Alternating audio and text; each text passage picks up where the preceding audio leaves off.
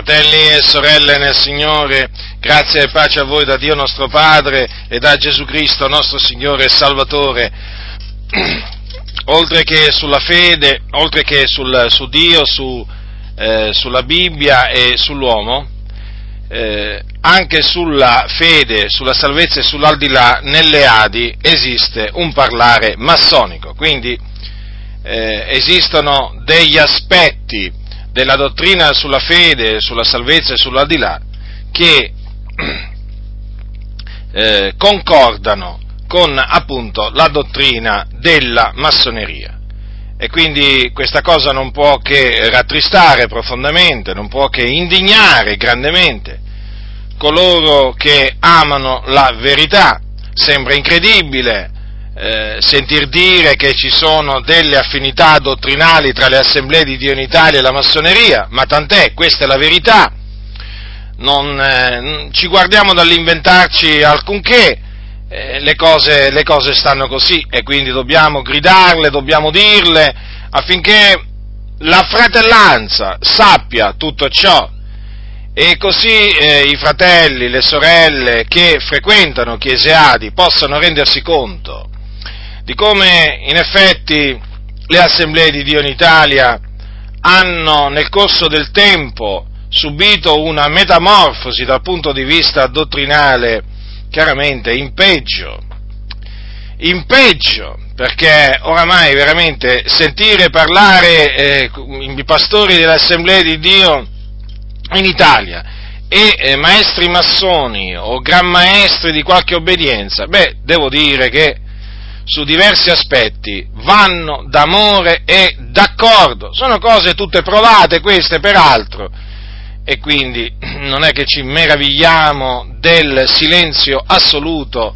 da parte dei pastori delle assemblee di Dio in Italia contro la massoneria, nel senso che non ci meravigliamo di, un, di, qualsiasi, manca, di qualsiasi mancanza di condanna eh, senza se, senza ma, come si suol dire, della massoneria da parte dei pastori delle Adi, perché se condannassero la massoneria, la filosofia massonica, condannerebbero se stessi, perché hanno molte cose in comune con la massoneria. Dunque, che cosa dice la massoneria sulla fede? La massoneria afferma che tutti gli uomini hanno fede, infatti eh, il gran comandante sovrano della massoneria dell'antico ed accettato rito scozzese della giurisdizione del sud degli Stati Uniti, vale a dire Henry Clausen, eh, lui fu appunto in questa posizione eminente dal 1969 al 1985, ebbene costui ha affermato quanto segue, nell'animo di ogni essere umano è innata, anche se non sempre facilmente si può scorgere, la fede nei principi morali, nelle virtù e in Dio. Tale fede è presente nell'uomo come l'istinto nell'animale. La fede ci dà la sensazione che l'anima umana tenda verso la divinità. Ci sono in noi risorse e eh, naturali inclinazioni di cui alle volte siamo appena consapevoli. La massoneria si sforza di sviluppare le caratteristiche naturali che ci avvicinano alla divinità e di accettare come guidi i suggerimenti che da tali risorse e inclinazioni ci provengono. Queste parole sono scritte nel libro Morals e Dogma, scritto da Albert Pike, però nella sezione eh, del sommario e commento di Henry Clausen, al dodicesimo eh, grado, che è quello di grande maestro eh, architetto. Eh, l'edizione di Morales Dogma è l'edizione italiana, al volume 2, a pagina 143, quindi è tutto verificabile questo. Eh? Ora, eh, in altre parole, questa mh, mm, di cui parla la massoneria mh, mm, la si potrebbe chiamare fede naturale, appunto perché è innata, è innata nell'uomo e quindi si trova in ogni uomo. Nelle Adi praticamente affermano la stessa cosa, o comunque una cosa molto simile. Perché? Perché loro sostengono che non è vero che Dio dona la fede ad alcuni e la nega ad altri, perché Dio dà la fede a tutti, badate bene. Infatti Francesco Toppi, ex presidente delle Assemblee di Dio in Italia, nel rispondere alla seguente domanda, che colpa posso avere, che colpa posso avere se io, se non ho fede, Guardate bene, questa è una domanda che eh, gli hanno fatto e che è scritta nel libro La domanda risponde al volume 2, pubblicato da Adi Media, seconda edizione, anno 2004. Ora lui a questa domanda risponde così, la, questa, queste parole sono scritte a pagina 40 e a pagina 41 del, del suddetto libro. Lui ha risposto così, ascoltate, ascoltate attentamente. Eh, come mai poi per ciò che riguarda Dio e l'eternità, Cristo ed il perdono dei peccati, molti affermano non ho fede? La stessa fiducia naturale che si possiede per molti aspetti dell'esistenza quotidiana va esercitata per le cose eterne e allora si scoprirà che il Signore non ha riguardo alla qualità delle persone.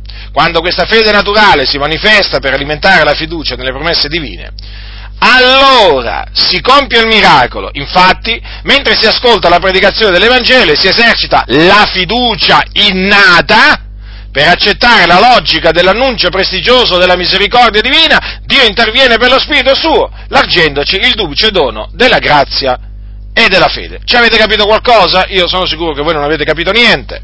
E infatti è un linguaggio astruso, non è un linguaggio che si fonda sulla parola di Dio, questo è un linguaggio praticamente filosofico che assomiglia appunto al, al parlare dei massoni, al parlare dei massoni. Dunque esiste una fede naturale in tutti gli uomini, eh?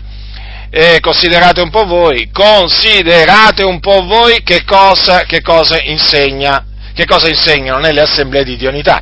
Quindi praticamente basta esercitare questa fede naturale. Infatti nelle Adi c'è, queste, c'è questa diciamo, espressione, praticamente la fede in te, tirala fuori, esercitala. Capite cosa, cosa dicono alle, ai peccatori? Ecco. Dunque, eh, chiaramente c'è una confusione tremenda nelle Adi anche a riguardo della fede. E, su che cos'è che oramai non c'è confusione nelle Adi? Ma su quale dottrina non hanno veramente disfatto tutto quello che potevano disfare? Su quale dottrina?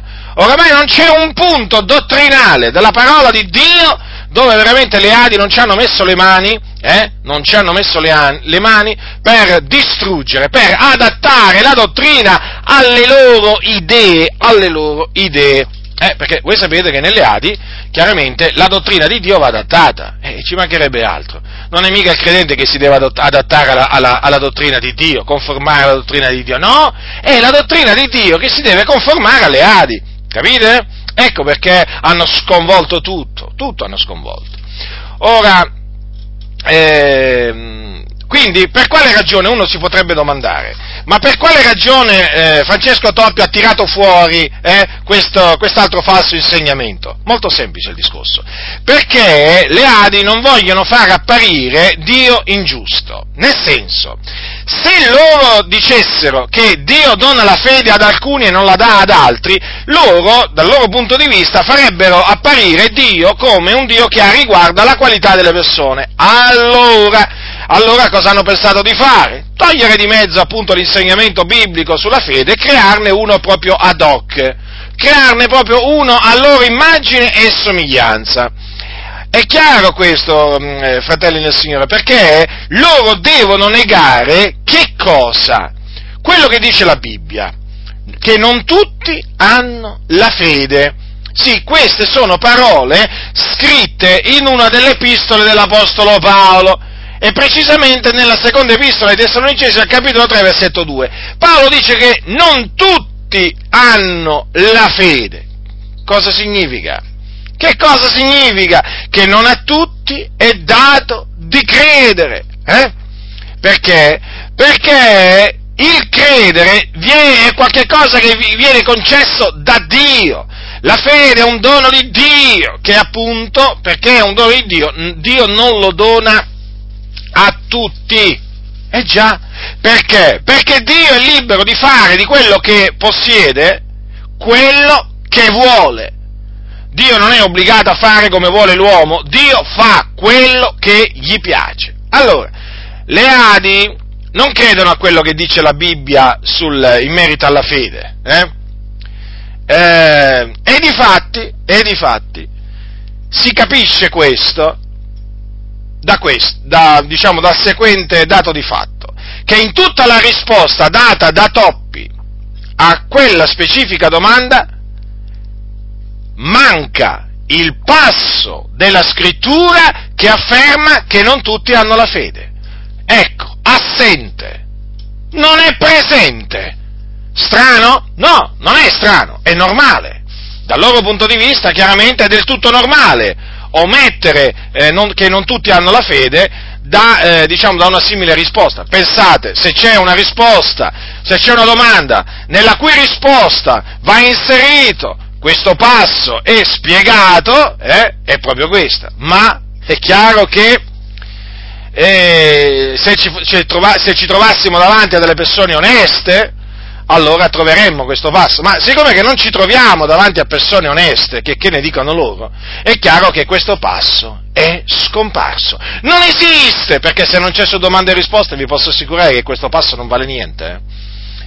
Guardate, fratelli del Signore, io vi dico, vi dico questo, anzi ve lo ridico. Nelle Adi è come nella Chiesa Cattolica Romana. Se un insegnamento non è nel catechismo, eh, ma è nella Bibbia, vale quello che dice, fa testo, fa testo quello che dice il catechismo, non quello che dice la Bibbia. Quindi se nel catechismo manca un comandamento, eh, o manca un insegnamento biblico, beh quello non esiste per il cattolico, non esiste. E la stessa cosa è nelle Adi. Se l'insegnamento biblico eh, non esiste nei manuali, nei loro manuali, nei libri di Toppi e così via, eh, quello non esiste quell'insegnamento biblico. Per loro è come se non esistesse. Oramai c'è lo stesso, lo stesso, spirito che c'è nella Chiesa Cattolica, nella, chiesa, nella, stessa Chiesa Cattolica Romana, anche perché nelle Adi si fidano dei pastori come, come, i cattolici si fidano dei loro preti. L'ha detto il prete, l'ha detto il prete, l'ha detto il prete. Quante volte avete sentito dire questo? O magari l'ha detto il Papa, anche no? Vabbè, ma anche se nelle, nelle Adi praticamente hanno anche lì il Papa, eh? anche, hanno anche lì il Papa che parla, quindi non è che cambia, non è che cambia granché. Comunque quello che vi volevo dire è questo, fa testo quello che dice il prete nella Chiesa Cattolica Romana, ecco, nelle, anche se va contro la parola di Dio, eh? E nelle Adi la stessa cosa, fa testa quello che dice il pastore, anche se il pastore dice qualche cosa di falso che va contro la parola del Signore, sulla fede insegna questo, va bene quello che dice il pastore Adi, la Bibbia dice il contrario, no, non va bene quello che dice la Bibbia, la Bibbia non può avere ragione, deve avere ragione l'unto dell'Eterno, il cosiddetto unto dell'Eterno, unto da chi? Veramente una vergogna, eh? e questi sarebbero gli unti? E questi sarebbero gli unti di Dio che veramente il Signore ci scampi veramente da questi cosiddetti unti, che ci scampi! Grazie a Dio che sta, sta, veramente liberando tante anime da questi cosiddetti unti che li hanno rovinati, hanno rovinato le anime questi unti, i cosiddetti unti hanno rovinato tante di quelle anime, hanno veramente creato un disordine spirituale, morale, impressionante, hanno devastato la vigna del Signore, beati quelli che il Signore libera, eh, libera da questi cosiddetti unti. Quindi la Bibbia non parla di questa fede naturale, non ne fa nessuna menzione. E quindi che cosa, si, che ci troviamo davanti? A un sofisma escogitato appunto per nascondere un, una verità, che è questa, che Dio non dà la fede a tutti. E già, non la dà a tutti. Vi ho detto prima che quello di credere è qualcosa che Dio dona eh, solamente ad alcuni ad alcuni. Infatti che cosa dice, che cosa dice l'Apostolo Paolo ai santi di, di, Filippi? A voi è stato dato rispetto a Cristo non soltanto di credere in Lui ma anche di soffrire per Lui. Notate? Quindi a noi è stato dato rispetto a Cristo di credere in Lui. Se ci è stato dato da Dio vuol dire che appunto la fede che noi abbiamo in Cristo è una fede che ci è stata data da Dio. D'altronde, che hai tu che tu non l'abbia ricevuto? Nessuno può, mm, mm, nessuno può ricevere alcunché se non gli è stato dato dall'alto, dal cielo. E quindi se noi oggi crediamo, o meglio, se un giorno abbiamo potuto credere, è perché Dio ci ha concesso di credere, ci ha permesso di credere, ci ha dato di credere. Perché? Perché noi eravamo stati ordinati a vita eterna. Già, ordinati a vita eterna o preordinati a vita eterna, perché la scrittura dice che quelli che erano ordinati a vita eterna credettero. Vedete quindi a, a chi sono coloro che credono, a cui Dio dà di credere, coloro che sono stati ordinati a vita eterna e quindi eletti fin dal principio in Cristo a salvezza, mediante la fede nella verità e la santificazione dello Spirito. Vedete quindi che tutto viene da Dio, tutte le cose vengono, vengono dal Signore, fratelli nel Signore, tutte le cose, tutte le cose, lo ripeto, questo è quello che dice, quello che dice la Sacra Scrittura. E dunque vedete, in questa maniera le Adi, che cosa naturalmente spingono le, in questa maniera, dicendo queste cose, che cosa spingono le persone a credere? Nel cosiddetto libero arbitrio, cioè che la salvezza dipende dall'uomo. Chiaramente tu puoi farcela se vuoi, Comprendete? Perché tutto dipende dall'uomo, non dipende da Dio, dipende da te, dicono, dipende da te, dicono dal peccatore. Ma come? La Bibbia dice non dipende dunque né da chi vuole né da chi corre, ma da Dio che fa misericordia. Ma no, per le Adi non va bene. Paolo non poteva, non, non, non ha voluto dire questo. Cosa ha voluto dire? Eh, cosa ha voluto dire? Già, lo spiegano naturalmente i cosiddetti unti dell'Eterno che ci sono nelle Adi, lo spiegano naturalmente all'incontrario, perché loro leggono la Bibbia all'incontrario, spiegano la Bibbia all'incontrario, perché loro hanno il libero arbitrio, loro pensano di poter fare tutto quello che vogliono, o meglio, pensavano di poter fare tutto quello che vogliono, pensavano di poter dire tutto quello che vogliono, tanto, e chi li avrebbe mai toccati, tra virgolette, ma chi li avrebbe mai ripresi, ma chi li avrebbe mai corretti, ma noi siamo le Adi, voi non siete nessuno. C'era un pastore, c'era un pastore, naturalmente avete presente, no? Uno di quei, de, diciamo, eh, pastori malvagi che poi nelle Adi quando muoiono diventano tutto di un botto santi, no? E che vanno veramente subito in cielo, nella gloria beata, che vengono ricevuti nella casa del Padre. Ecco, c'era un pastore, diciamo, di questi, eh, eh, che diceva, diceva praticamente questo. Noi siamo la standa, voi, eh, le, le, chiese libere sono, le cosiddette chiese libere, sono le bancarelle, avete capito? Eh? Le Adi sono la standa, e che standa, avete visto che standa? Eh? Avete visto il, il mercato della standa? Eh? Che cosa ha propinato per anni? Libri manipolati, manipolati e venduti, eh? naturalmente, mica ve li danno gratis, ma che? Le cose manipolate naturalmente hanno un prezzo e te le vendono, eh? Noi siamo la standa, diceva, e le chiese libere sono le bancarelle, come sono dei poveracci, noi siamo ricchi, certo, loro sono ricchi le Adi, in stoltezza, ma in, credo che in stoltezza veramente le Adi siano molto ricche, credo che veramente quanto a stoltezza siano profondamente ricchi, quanto a sapienza sono dei miserabili. Sono dei miserabili perché non c'è il timore di Dio nelle Adi, e se non c'è il timore di Dio non c'è sapienza, e se non c'è sapienza manca tutto, fratelli nel Signore, e nelle Adi oramai manca tutto. Manca tutto, ve lo posso assicurare se uno si converte per la grazia di Dio in mezzo alle Adi, eh, ma veramente vi posso assicurare che dopo un po' di tempo si troverà a disagio, perché si è convertito a Cristo, vuole servire Cristo, vuole seguire Cristo e nelle Adi non ti permettono di seguire Cristo, di servire Cristo, tu devi servire l'organizzazione, devi seguire ciecamente l'organizzazione, non esiste seguire e servire Cristo, o meglio, il vero Cristo, perché il falso Cristo tu lo puoi servire nelle, nelle Adi, certamente, quello che hanno creato a loro immagine e somiglianza, ma quello ti permettono di servirlo, no, loro non ti permettono di servire il vero Gesù Cristo, quello di cui parla la parola di Dio. Eh? E infatti cercano di distoglierti eh, da, quanti, da, da, tanti suoi insegnamenti, eh, dagli insegnamenti degli apostoli e così via, perché loro oramai hanno creato tutta una loro dottrina, le cose stanno così. Dunque, vedete, qui praticamente no, abbiamo un comune sentire tra la massoneria e le Adi, no? praticamente noi possiamo affermare allora che le Adi si sforzano di sviluppare le caratteristiche naturali dell'uomo che avvicinano l'uomo a Dio, in altre parole, praticamente le Adi dicono di usare eh, all'uomo la sua fede naturale per credere nell'Evangelo, cioè vi rendete conto? vi, rendete, vi rendete conto? È chiaro che non potete pensare che un insegnamento falso eh, come questo sulla fede, non potete pensare che non abbia delle ripercussioni, non abbia delle conseguenze negative. La Bibbia dice che un po' di lievito fa lievitare tutta la pasta, lo ripeto, un po', non è che c'è scritto tanto lievito, non è che c'è scritto che ci vuole tanto lievito per fare lievitare la pasta, no, ne basta un po', e il lievito voi lo sapete, no? il lievito malvagio è la falsa dottrina, il falso insegnamento, da cui la scrittura ci comanda di guardarci. Ora, questa concezione sbagliata della fede è chiaro che ha avuto delle conseguenze, e quale conseguenza? Quella di produrre tante false conversioni, cioè ha praticamente portato a illudersi tante anime di avere creduto nell'Evangelo, quando in realtà questi non hanno per niente creduto, non hanno per niente ricevuto da Dio nessuna fede, hanno una fede nelle ali, ma non nel Signore, eh?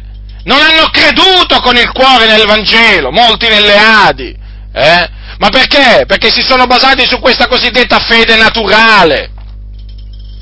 Fede naturale, fede innata nell'uomo. Ma vi rendete conto?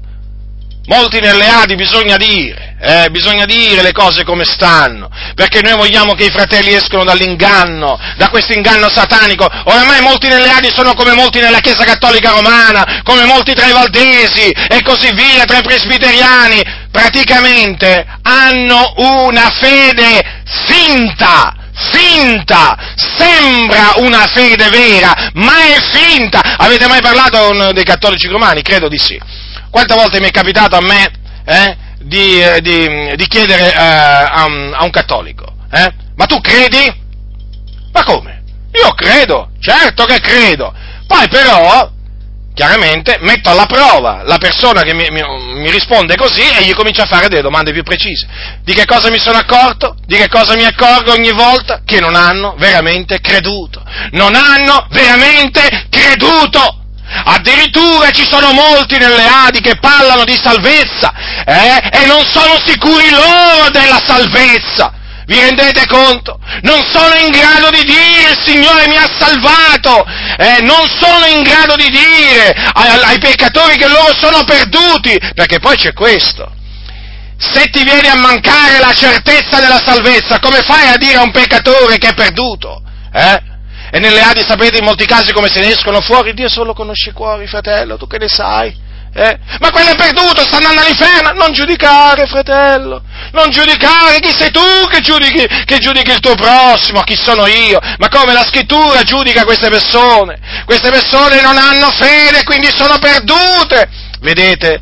Nelle Adi oramai si scagliano anche contro coloro che affermano con assoluta certezza di fede la loro salvezza eh? e che proclamano ai cattolici romani che sono perduti e che stanno andando all'inferno. Ci troviamo oramai davanti a delle situazioni paradossali, incredibili, incredibili, sembrano incredibili queste situazioni, ma stanno avvenendo. Se tu, se tu dal, da un pulpito della Chiesa de, de, delle Adi eh, cominci a predicare ai cattolici romani, siete dei peccatori, siete degli idolatri, state andando all'inferno, ravvedete e credete nell'Evangelo, ti vengono a tirare giù dal, dal pulpito, eh? Ti vengono a tirare giù con la forza, chiamano, chiamano il 113 o il 118, perché non è ammissibile questo modo di parlare, ma come ti permetti? Maleducato che non sei altro, non ti puoi rivolgere così ai peccatori! E come bisogna rivolgersi? Ve lo dico io come bisogna rivolgersi nelle, nelle Adi, quando si parla, quando si predica ai cattolici romani, eh, perché ho imparato naturalmente, ho imparato sentendo le loro, le loro veramente eh, predicazioni, chiamiamole così, eh? Amici, ci dobbiamo ravvedere, dobbiamo credere nel Signore affinché Lui ci salvi. Eh? Dobbiamo chiedere a Dio di illuminare i nostri cuori, di farci capire che Gesù è l'unica via di salvezza. Non induriamo il nostro cuore nei confronti, nei confronti del Signore. Eh? Apriamogli il nostro cuore, dicono loro. Eh? Apriamo il nostro cuore al Signore e Lui ci salverà ci salverà dal peccato, ci salverà, ci salverà, ci salverà. Capite? Cosa significa questo? Che praticamente hanno adattato pure la predicazione, si includono i, pecca- i pastori, ma vi rendete conto? I pastori, dei pastori che si includono tra i peccatori. Praticamente questi vanno in piazza a parlare ai peccatori come se fossero dei peccatori pure loro. Speriamo che il Signore oggi salvi qualcuno di noi. Qualcuno di noi? Come qualcuno di noi? Com'è possibile che un pastore, uno che fa da ambasciatore per Cristo, uno che deve annunciare al mondo perduto la salvezza che è in Cristo, si include tra i peccatori? Ma com'è possibile questo? Ma così facevano gli apostoli? Vi risulta che Pietro eh, faceva così? E ravvediamoci, diceva ai peccatori, convertiamoci dai nostri peccati al Signore. Apostolo Paolo vi risulta che diceva ai giudei e ai gentili, ravvediamoci, crediamo nel Signore. Eh? E il Signore ci salverà. Ma come? Loro erano già salvati. Non potevano parlare in questa maniera. Quindi quando tu hai la certezza della salvezza, perché hai veramente creduto, eh? senti questa spinta, che non è arroganza, che non è presunzione, è una spinta che viene da Dio ad annunciare ai cattolici, ai perduti, ai mormoni, ai testimoni di Geova, l'Evangelo, ma non includendoti tra i peccatori tra quelli che ancora sono perduti, tra quelli che ancora sono schiavi del peccato, perché tu sei consapevole al 100% che il Signore ti ha dato il ravvedimento, ti ha dato di credere, tu sei sicuro di essere un figliuolo di Dio lavato nel sangue di Cristo Gesù, sei sicuro di essere sulla via santa che mena in cielo, sei sicuro che se morissi in questo preciso istante andresti in cielo col Signore e quindi il tuo parlare nei confronti dei peccatori sarà esattamente come quello degli apostoli. Ravvedetevi e credete nell'Evangelo, questo sarà il messaggio, ma ecco che questi insegnamenti falsi nell'Assemblea di Dio in Italia hanno, hanno svilito il messaggio, lo hanno svilito a tal punto che veramente oramai sentire un pastore dell'aria è come sentire un prete, eh? veramente, veramente è così, è triste, è triste, è triste. Ma le cose stanno così.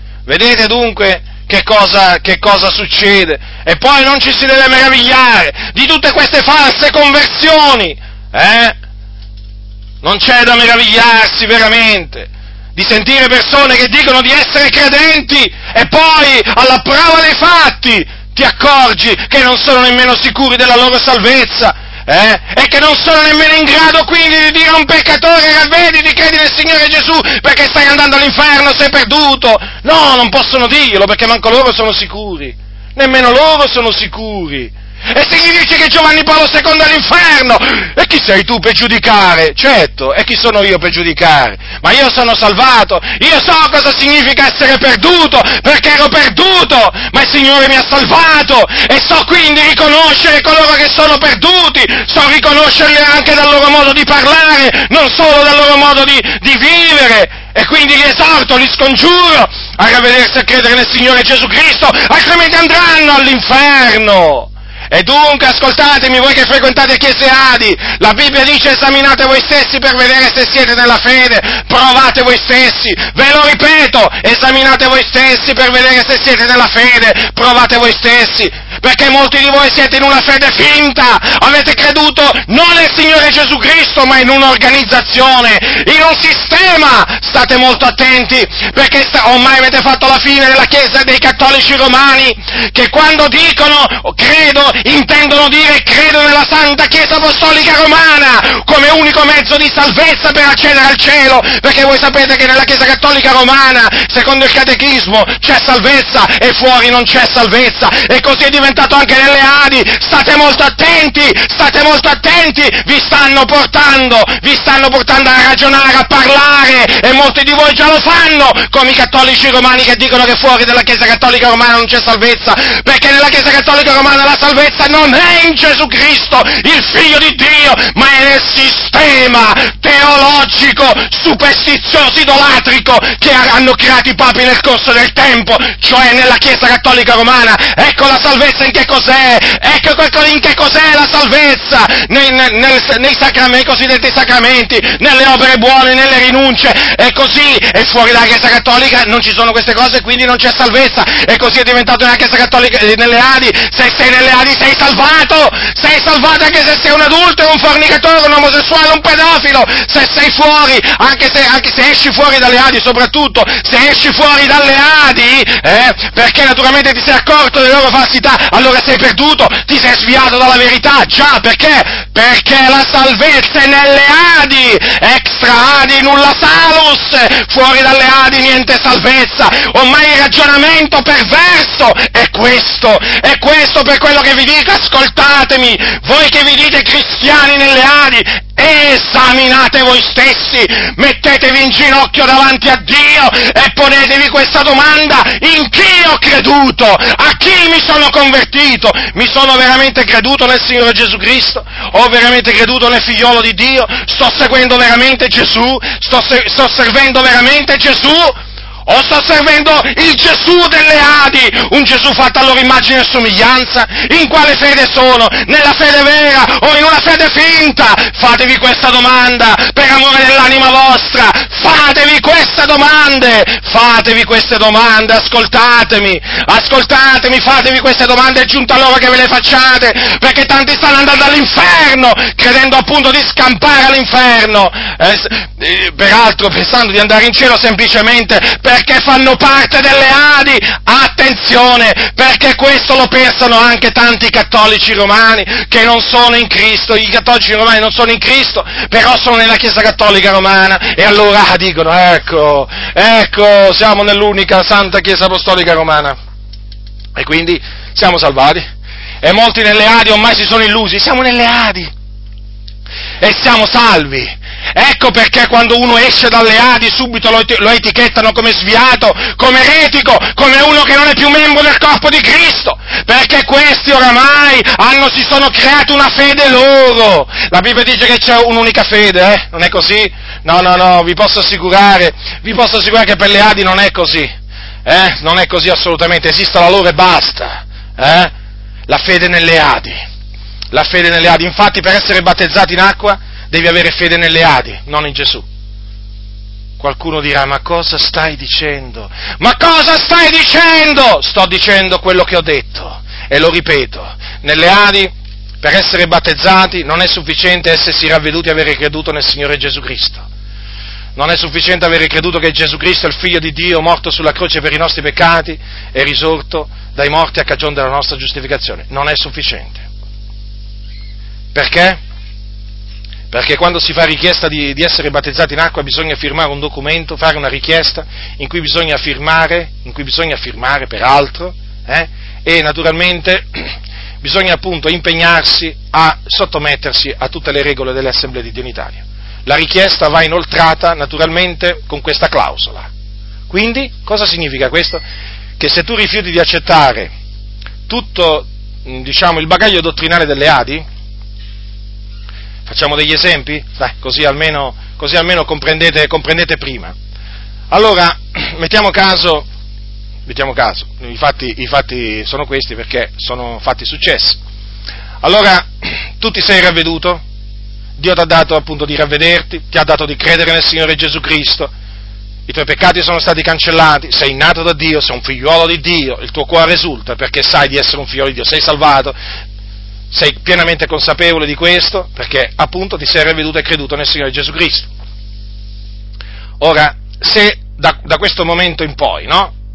in attesa del, del, battesimo, perché chiaramente nelle Adi generalmente non, non ministrano il battesimo immediatamente, ma lo, dopo, dopo, un po' di tempo, ora se diciamo a un certo punto, no? in questo periodo, in questo lasso di tempo, intervallo, eh, tu accetti tutto quello che dice la Bibbia, e quindi accetti il proponimento delle elezioni di Dio, cioè accetti il fatto che il Dio ci ha eletti in Cristo a salvezza fin, eh, diciamo, mh, mm, eh, fin dal principio.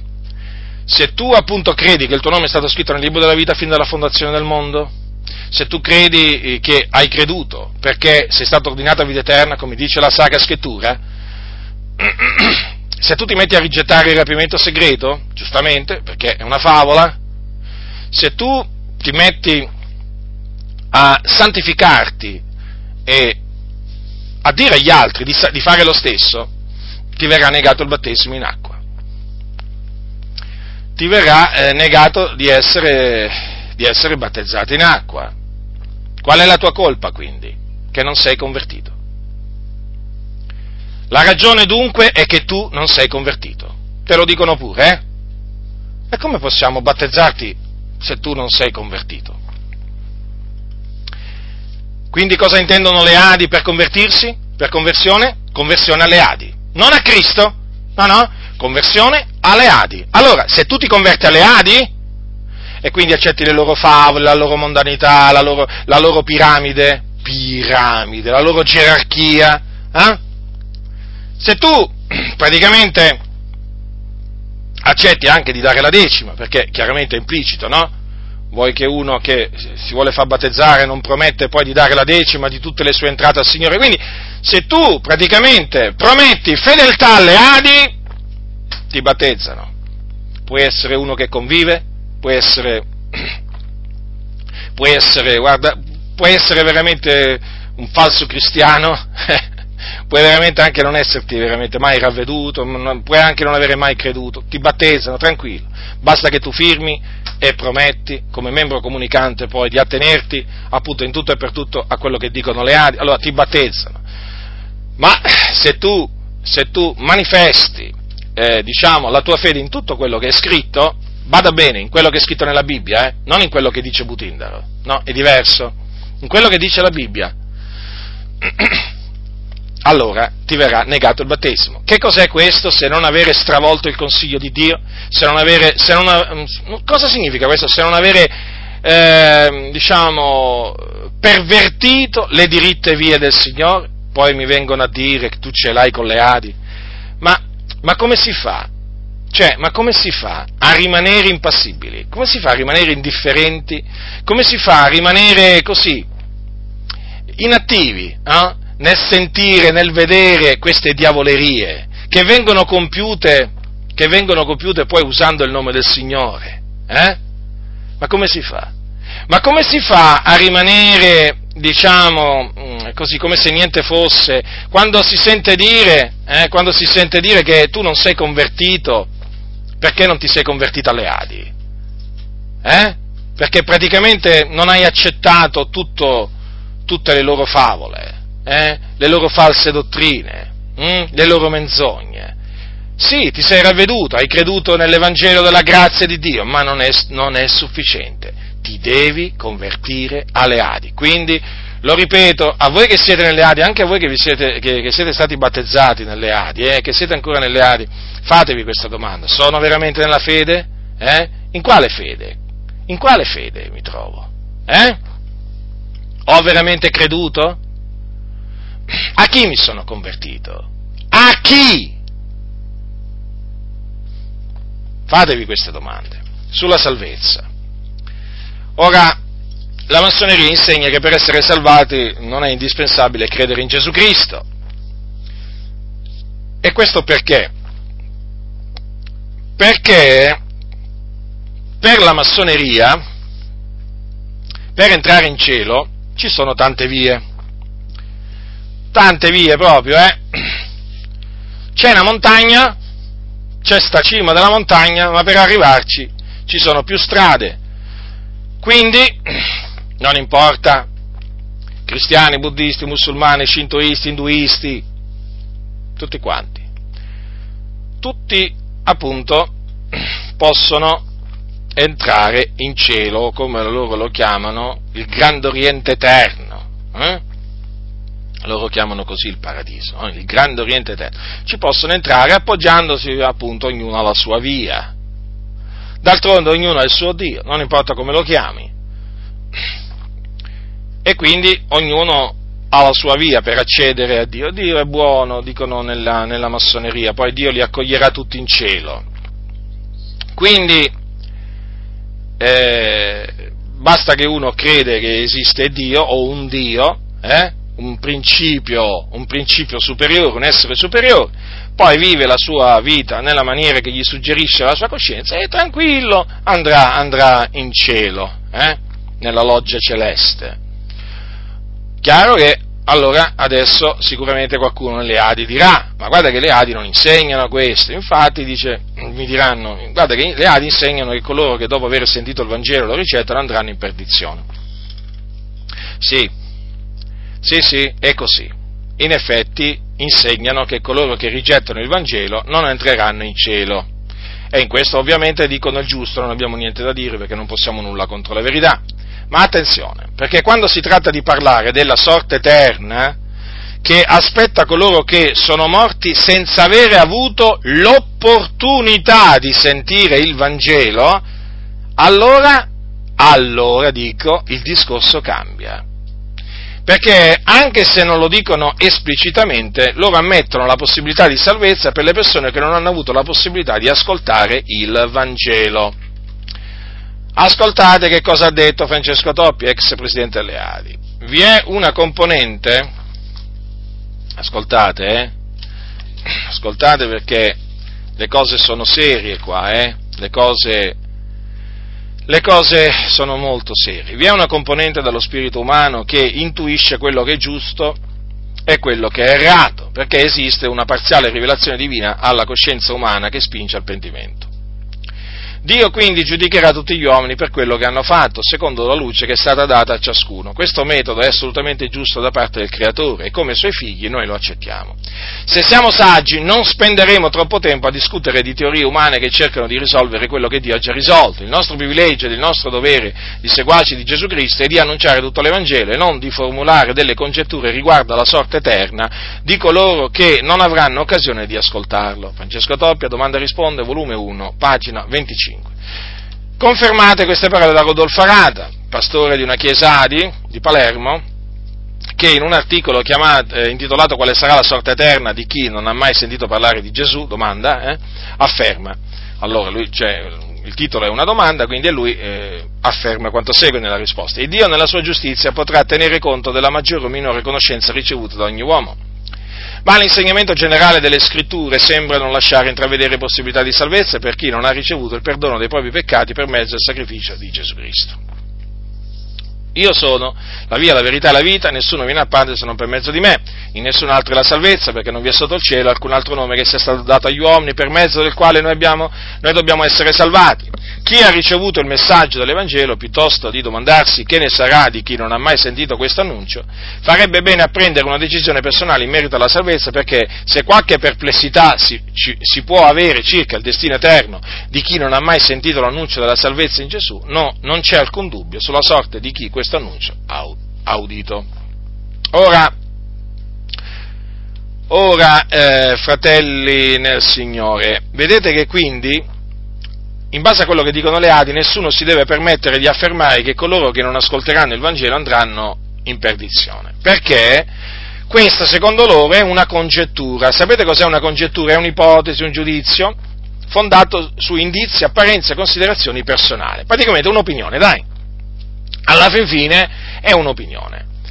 Quindi dalle parole, eh, diciamo, dei pastori Adi, che cosa si evince? Che resta una possibilità di salvezza anche per persone che non hanno mai sentito parlare del Vangelo. Allora, notate, notate, non è questo un modo, diciamo, di parlare che assomiglia a quello della massoneria, nel senso che alla fine, per entrare in cielo, eh, praticamente non c'è solo una via, cioè Gesù Cristo? Ora, non vi meravigliate di questa contraddizione, perché? Perché dove c'è uno spirito massonico, che è uno spirito bugiardo, le contraddizioni sono veramente sempre presenti.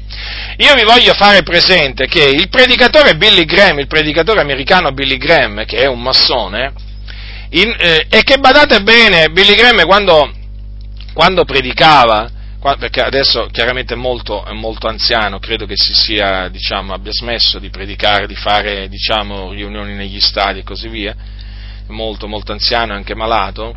Eh, il predicatore eh, Billy Graham, eh, che appunto quando predicava, predicava Gesù è la via, la verità è la vita, nessuno viene al Padre se non per mezzo di me, in una, in una, intervista rilasciata al predicatore eh, Robert Schuller, anche lui massone, peraltro amico suo, questa intervista fu rilasciata nel 1997, ascoltate che cosa ha affermato, ve, voglio, ve le voglio riproporre queste parole per farvi capire la doppiezza che esiste in coloro che ormai hanno aderito alla filosofia massonica.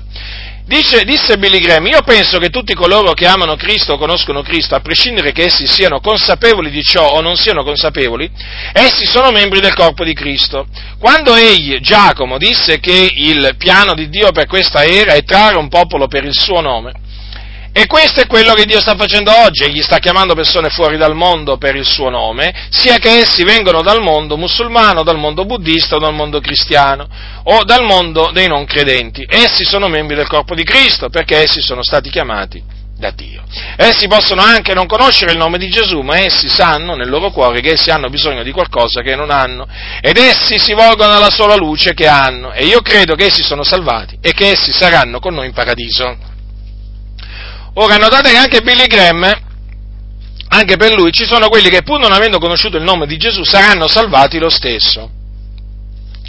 E quindi per quale ragione, secondo Billy Graham, saranno salvati? Perché avevano creduto che esisteva un Dio e avevano vissuto una vita nella maniera migliore, come gli suggeriva la coscienza, il pensiero massonico praticamente. Quindi Gesù è la via naturalmente per quelli, per i cristiani Ma per quelli naturalmente che non ascoltano l'Evangelo, diciamo che c'è la possibilità che vadano in cielo per altre vie. Comprendete dunque? Quindi senza credere nell'Evangelo, senza credere nell'Evangelo di Cristo, di Cristo Gesù. E badate bene che tra le Adi e Billy Graham c'è sintonia, eh? C'è sintonia. Non può essere altrimenti, lo spirito è lo stesso. Eh? Lo spirito è lo stesso. Quindi vedete che, ancora una volta, mm, che cosa notiamo? Che dicono una cosa e il contrario di quella cosa. Ma questo, fratelli, guardate, è una cosa del tutto normale, dove dove regna l'ambiguità, dove regna lo spirito massonico. Guardate che la falsità proprio è di casa, eh? È di casa. Ora, quello che dicono le Adi è falso, perché non esiste nessuna possibilità di salvezza per coloro che non hanno ascoltato, non hanno ascoltato l'Evangelo. Perché l'Apostolo Paolo dice che tutti coloro che hanno peccato senza legge periranno pure senza legge. E chi sono coloro che hanno peccato senza legge? Sono i pagani, cioè i gentili. Infatti vengono chiamati i gentili che non hanno legge. Vedete? Quindi anche loro hanno peccato perché la Bibbia dice che tutti hanno peccato e sono privi della gloria di Dio. Ma cosa dice Paolo? Che periranno.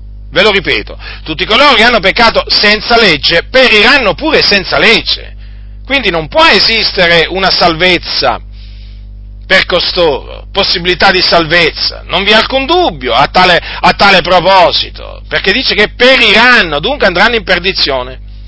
D'altronde, Cosa ha detto l'Apostolo Paolo? Che a chi non opera ma crede in colui che giustifica l'empio, la sua fede gli è messa in conto di giustizia. E poi, e come crederanno in colui del quale non hanno udito parlare? Quindi come si può credere in qualcuno del quale non si è sentito parlare?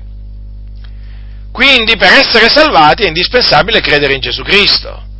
E quindi per credere è indispensabile sentire parlare di Cristo. E quindi coloro che sono morti senza aver sentito parlare di Cristo, non importa se giudei o gentili, non hanno potuto credere, quindi rimarranno perduti e andranno in perdizione. D'altronde Gesù ha detto che chi non avrà creduto sarà condannato. Lo ripeto, Gesù ha detto, chi non avrà creduto sarà condannato. È una congettura tutto questo? È un'opinione personale? Fatemi capire. Ma no, le opinioni personali sono altre ma certamente non possiamo parlare di opinione personale a tale riguardo, perché? Perché la Bibbia è estremamente chiara. Come fa allora a dire eh, Rodolfo Arata, eh? come fa a dire che qualche, rimane qualche perplessità, qualche perplessità, si può avere circa il destino eterno di chi non ha mai sentito l'annuncio della salvezza in Gesù? Eh, la Bibbia non lascia alcun dubbio, ma la legge la Bibbia il signore Rodolfo Arata? Eh? Ma la legge? qualcuno gli dica a Rodolfo Arata di leggere la Bibbia, eh? non solamente di leggerla, anche di investigarla, perché peraltro non è la sola menzogna che lui va diffondendo, come peraltro tutti i pastori delle Adi. Chiaramente perché questo sono costretti a dirlo? Ancora una volta le Adi, perché loro negano il proponimento delle elezioni di Dio. È chiaro che finiscono poi con fare questi ragionamenti. Perché? Perché loro non accettano che che si dica che coloro che credono, credono perché sono stati ordinati a vita eterna, da Dio fin dalla fondazione del mondo. Non lo accettano questo. Quindi non possono ammettere che ci, che ci siano delle persone a cui Dio non fa neppure pervenire l'annuncio della salvezza. Perché? Eh, perché sono appunto tra coloro che Dio non ha destinato alla salvezza, praticamente sono dei vasi dire preparati per la perdizione. Allora, non accettando il proponimento delle elezioni di Dio, è chiaro che poi sono costretti poi a fare questi ragionamenti insensati. Mentre per chi accetta il proponimento dell'elezione di Dio, ma è tutto un altro discorso, è tutta un'altra cosa. Perché? Perché, vedete, la bellezza, no? La bellezza di questa dottrina è quella che ti trasmette una pace interiore immensa, enorme sia per quanto riguarda la tua salvezza, ma anche per la salvezza degli altri. Perché? Perché chi accetta il proponimento delle elezioni di Dio sa che crederanno quelli che Dio ha ordinato a vita eterna. Quindi, quelli che Dio ha ordinato a vita eterna crederanno per forza. Comprendete? Ma po- guardate, vi, vi, faccio proprio un esempio proprio esplica- es- es- esplicativo. esplicativo. Allora, Mettiamo caso, mettiamo caso, che in questo momento ci sia nel deserto del Sahara, là sotto una palma, in un'oasi, ma proprio in pieno deserto, eh, in pieno deserto, eh, una persona, un peccatore, un peccatore eh, praticamente che, che, eh, che, è in fin di vita, che è in fin di vita, o comunque a cui rimane veramente poco tempo, per, eh, di, poco tempo di vita Ora, voi dovete sapere questo, se quell'uomo è stato ordinato a vita eterna da Dio, quell'uomo crederà, non mi chiedete come, ma crederà. Il Dio manderà, manderà, qualcuno, rivelerà a qualcuno di andare in quel, momento, in, que, in quel posto. Il Dio spingerà con la forza qualcuno, un credente, ad andare proprio là per annunciare l'Evangelo a quell'uomo, noi lo crediamo fermamente, perché quell'uomo è stato ordinato a vita eterna. Vi ricordate quello che dice la Bibbia a proposito dell'eunuco? Ma ve lo ricordate l'eunuco? Alcuni credo che veramente la storia dell'eunuco nelle Adi se la devono andare a leggere, ma per bene, perché l'hanno letta ma non l'hanno capita. Cosa c'è scritto? Un angelo del Signore parlò a Filippo dicendo, ascoltate, eh? Levati e vattene dalla parte di mezzodì sulla via che scende da Gerusalemme a Gaza, ella è una via deserta. Ed egli levato si andò, ed ecco un etiopo, un eunuco, ministro di Candace, regina degli Etiopi, al quale era sovrintendente il quale era sovrintendente di tutti i tesori di lei, era venuto a Gerusalemme per adorare, stava tornandosene seduto sul suo carro e leggeva il profeta Isaia. E lo spirito disse a Filippo, accostati e raggiungi codesto carro. Filippo accorse, l'udì che leggeva il profeta Isaia e disse, intendi tu le cose che leggi? Ed egli rispose, e come potrei intenderle se alcuno non mi guida? E pregò Filippo che montasse e sedesse con lui. Ora il passo della scrittura che egli leggeva era questo, egli è stato menato all'uccisione come una pecora, e come un agnello che è muto dinanzi a colui che lo tosa, così egli non ha aperto la bocca. Nel suo abbassamento fu tolta via la sua condanna. Chi descriverà la sua generazione?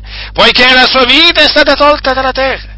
E l'eunuco, rivolto a Filippo, gli disse, di chi ti prego, dice questo il profeta, di se stesso oppure di un altro? E Filippo prese a parlare, cominciando da questo passo della scrittura, gli annunciò Gesù. E cammin facendo giunsero una certa acqua e l'eunuco disse, ecco dell'acqua che impedisce che io sia battezzato. Eh?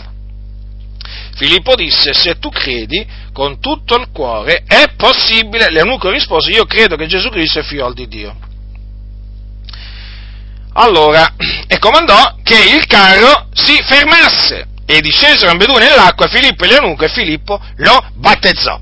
Allora, fratelli nel Signore, mi rivolgo soprattutto a voi che frequentate chiese Adi, vorrei farvi notare che questo uomo si trovava appunto, eh, diciamo, sulla strada di ritorno per tornare in Etiopia. Eh? E praticamente era sul suo carro e leggeva un passo, eh, leggeva il profeta Isaia. Ora Filippo, naturalmente, era un evangelista e quindi annunciava l'Evangelo.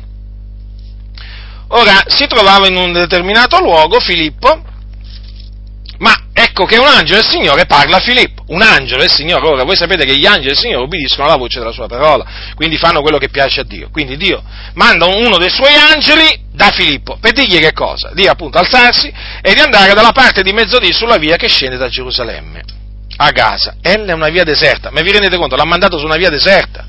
Eh, non era trafficata quella via, era una via deserta. Perché l'ha mandato là? Perché l'ha mandato là? Perché là c'era un'anima ordinata a vita eterna. Là c'era un'anima ordinata a vita eterna. Eh, alle Adi questo naturalmente non piace sentire, eh? non, non, piace, se non piacciono sentire questi, questi verbi, eh? que, queste espressioni, ordinata vita eterna, ma che cosa stai dicendo? Io sto dicendo quello che dice la Bibbia, ma quello che non vi dicono i vostri pastori. Allora, là c'era un'anima ordinata a vita eterna, che doveva credere quindi, attenzione, doveva credere questo, perché era stata ordinata a vita eterna. È inutile dire, ma il Signore sapeva che avrebbe creduto. No, no, è diverso. Il Signore lo sapeva, ma l'aveva pure preordinato. È diverso. Allora, cosa fa Filippo? Ubbidisce e va appunto su questa strada. A un certo punto ecco che vede questui, costui, eh, praticamente, e eh, lo spirito chiaramente stava leggendo il profeta Isaia, e lo Spirito disse a Filippo, accostati e raggiungi codesto carro, vedete? Gli ha detto persino a quale carro doveva accostarsi e, quale carro doveva raggiungere. Filippo, eh, diciamo, ubbidì, ubbidì, alla voce dello Spirito, praticamente si avvicinò, eh, udì, udì che leggeva il profeta Isaia, e naturalmente poi da lì cominciò il dialogo, e gli annunziò Gesù da quel passo appunto che stava leggendo l'eunuco e cosa, cosa avvenne? Che appunto mentre Filippo gli parlava l'eunuco credette. Credette, già credette. Il Dio gli diede di credere. Ma perché Dio gli diede di credere? Perché l'eunuco era stato ordinato a vita eterna. E guardate, guardate, guardate la fede, la fede, la fede vera di questo, di questo uomo ecco dell'acqua. Quindi arrivarono a un certo punto dove c'era dell'acqua. L'iniziativa la prese l'eunuco, non Filippo, notate, eh? eppure Filippo battezzava, eh? Ma l'eunuco disse, ecco dell'acqua, che impedisce che io sia battezzato? Bella questa domanda, eh? Meravigliosa, che impedisce che io sia battezzato? Come dire, c'è qualcosa che può impedire che io sia battezzato? Filippo naturalmente gli dice, se tu credi con tutto il cuore è possibile, perché è chiaro, Filippo doveva essere sicuro no? di battezzare qualcuno che aveva creduto. Allora cosa gli ha detto? Se tu credi con tutto il cuore, è possibile. Quindi è possibile battezzare chi ha creduto nel Signore Gesù Cristo. Avete notato? È evidente che Filippo gli aveva annunziato l'Evangelo, la morte espiatoria di Gesù Cristo, il suo seppellimento, la sua resurrezione. L'eunuco aveva creduto e allora non c'era niente che impediva eh, che lui fosse battezzato.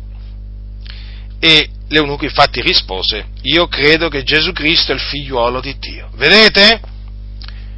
Aveva creduto e quindi poi Filippo lo battezzò. Come, come avvenivano le cose in maniera semplice una volta nell'antichità, nella Chiesa primitiva. Eh? Quale semplicità eh, in questo racconto? Ma quale? Ma firmare, riempire moduli, eh, inoltrare alle segreterie, firmare, a, firmare ed impegnarsi a sottomettersi allo statuto, al regolamento dell'organizzazione, a tutte le regole. Peraltro poi non, non vi danno mica nelle Adi il regolamento, lo statuto da leggere prima di firmare, ma che? Perché se, voi, se, voi, se uno legge con lo statuto, se veramente ha creduto nel Signore Gesù Cristo, scappa Ecco perché non glielo fanno leggere, non lo consegnano ai membri della Chiesa. No? Quindi vedete qua come, sono, come sono svolte le cose. Allora, per tornare appunto al punto cruciale, quell'uomo era o non era stato ordinato a vita eterna? Era stato ordinato a vita eterna perché credette. Ecco perché credette, perché era stato appunto eletto a salvezza fin dal principio in Cristo Gesù, mediante la fede nella verità e la santificazione dello Spirito. Allora vedete, il Dio fece sì che gli arrivasse il Vangelo, l'annuncio del Vangelo, tramite chi? Tramite Filippo. Vedete, non permise il Signore che, che, che quell'uomo tornasse nella sua patria perduto. Ora, è chiaro che noi non sappiamo quanto visse ancora quell'uomo, è chiaro, come facciamo? Però, fratelli, Dio sa tutto, eh? Io vi posso assicurare che se Dio gli ha mandato in quel momento Filippo, le ragioni ci sono state, eh? È come se ci sono state. Ora, è meravigliosa questa storia perché appunto da essa traiamo tanti insegnamenti e tra cui appunto questo, che il Signore farà sì che colui che è stato eletto a salvezza riceva l'annuncio dell'Evangelo, perché? Perché appunto dovrà credere. E quindi noi non ci preoccupiamo, abbiamo pace in noi, sappiamo che il Signore raggiungerà coloro che ha ordinato a vita eterna con l'annuncio, con l'annuncio di Cristo. Li raggiungerà, siamo proprio sicuri di questo. Siamo proprio sicuri perché la scrittura non può essere annullata, non può essere annullata, peraltro, peraltro, ma noi crediamo anche, in base a quello che ci insegna la Sacra Scrittura, che il Signore può salvare una persona anche con una visione, con una visione o anche un sogno. Io voglio ricordarvi, voglio ricordarvi che Saulo da Tarso fu salvato dal Signore mediante una celeste visione, perché gli apparve Gesù in persona, il giusto, il santo. Quando si convertì, se, quando uno vi fa questa domanda, quando si convertì Saulo da Tarso? Eh? Quando? Vorrei proprio farvi questa domanda a voi delle Adi. Quando ebbe quella visione? Non quando Anania andò poi a battezzarlo, eh? a imporgli le mani, peraltro, affinché recuperasse la vista. No, ma sulla via di Damasco. Quando è che lui conobbe Gesù? Sulla via di Damasco. Ma in base a che cosa? Qualcuno andò lì a evangelizzarlo? Eh? Qualcuno gli andò a parlare di Gesù? No. No, no. Gesù stesso gli apparve. Così Dio, eh, diciamo, stabilì di convertire Saulo da Tarso. Pensate, poi l'Apostolo Paolo, eh?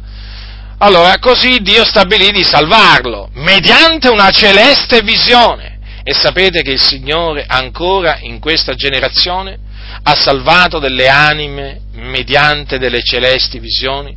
Ci sono veramente delle bellissime testimonianze di nostri fratelli che erano musulmani, seguaci di Maometto prima di convertirsi al Signore, che, a cui veramente Gesù è apparso in visione o in sogno. Eh?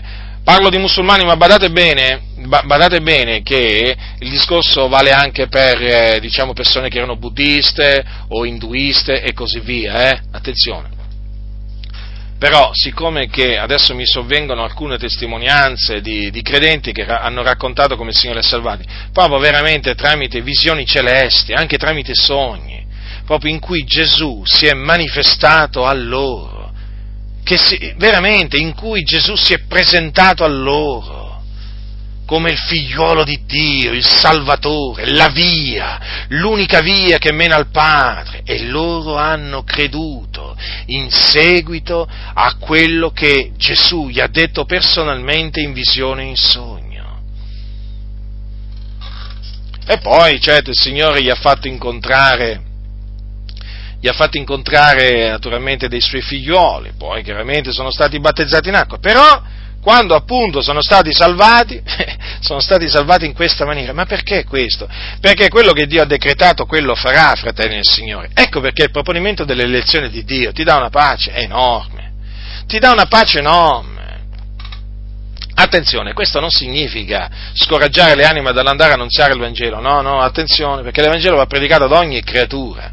L'ha detto Gesù, però sta di, fatto, sta di fatto che ci sono delle anime che Dio continuerà a salvare proprio in questa maniera, proprio in questa maniera. D'altronde l'esempio di Saulo da Tarso ce lo, ce lo, ce lo mostra, ce lo mostra. Ma vedete che anche l'esempio dell'eunuco no? ci mostra veramente la sovranità di Dio, come Dio veramente manda ad effetto il suo piano. Se il suo piano è quello di salvare un'anima, ma quello quello veramente il Signore lo salverà, lo salverà perché così ha decretato. Capite? Dunque, eh, vedete, abbiamo alla fine dimostrato che eh, le Adi, per eh, naturalmente difendere il loro cosiddetto libero arbitrio, per, per diciamo, nella loro ostinatezza, hanno dovuto inventarsi anche questa, questa, cosa, questa cosa qui, no? Eh, ma è chiaro, è chiaro?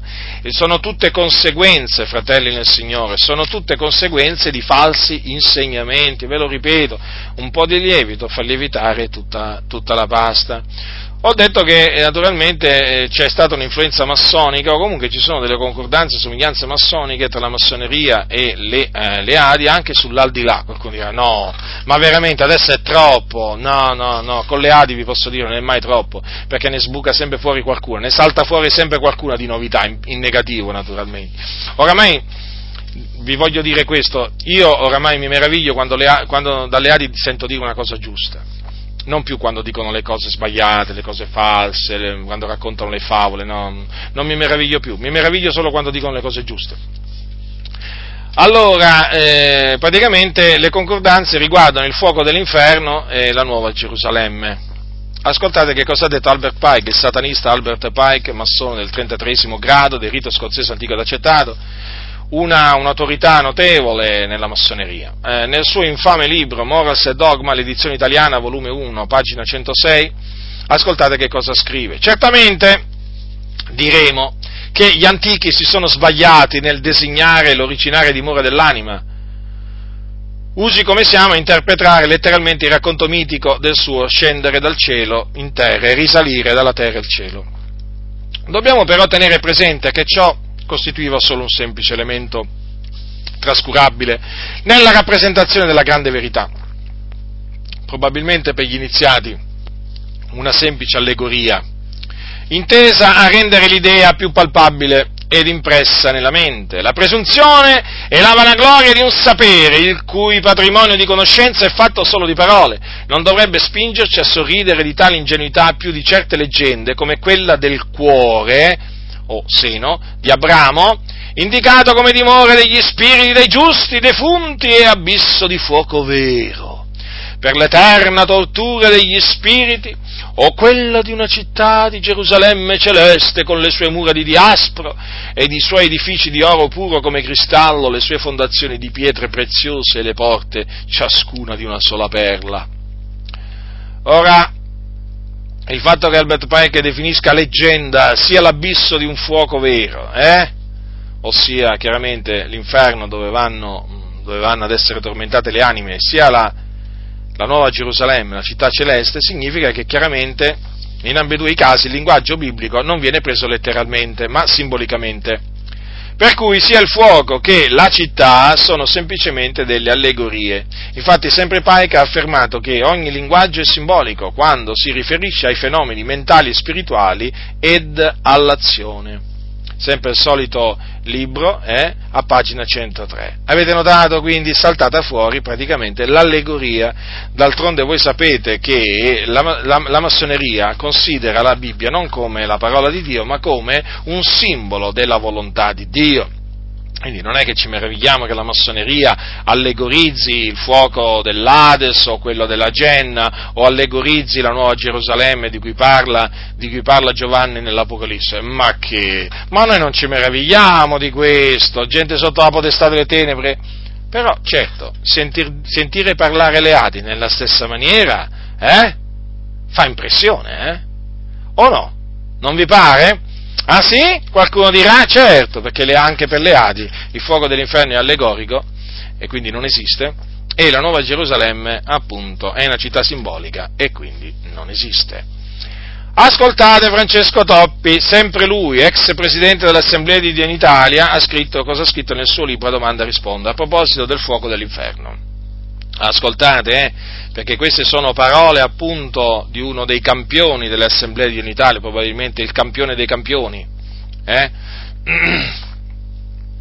Mi hanno raccontato delle cose su Francesco Toppi, veramente, persone che lo hanno conosciuto, che veramente fanno accapponare la pelle, devo dire, fanno veramente accapponare la pelle. No, non sono dicerie, sono fatti, sono fatti provati, dimostrati che in qualsiasi momento diciamo, i testimoni possono, possono dire. Veramente delle cose, delle cose, sconcertanti proprio, delle cose sconcertanti.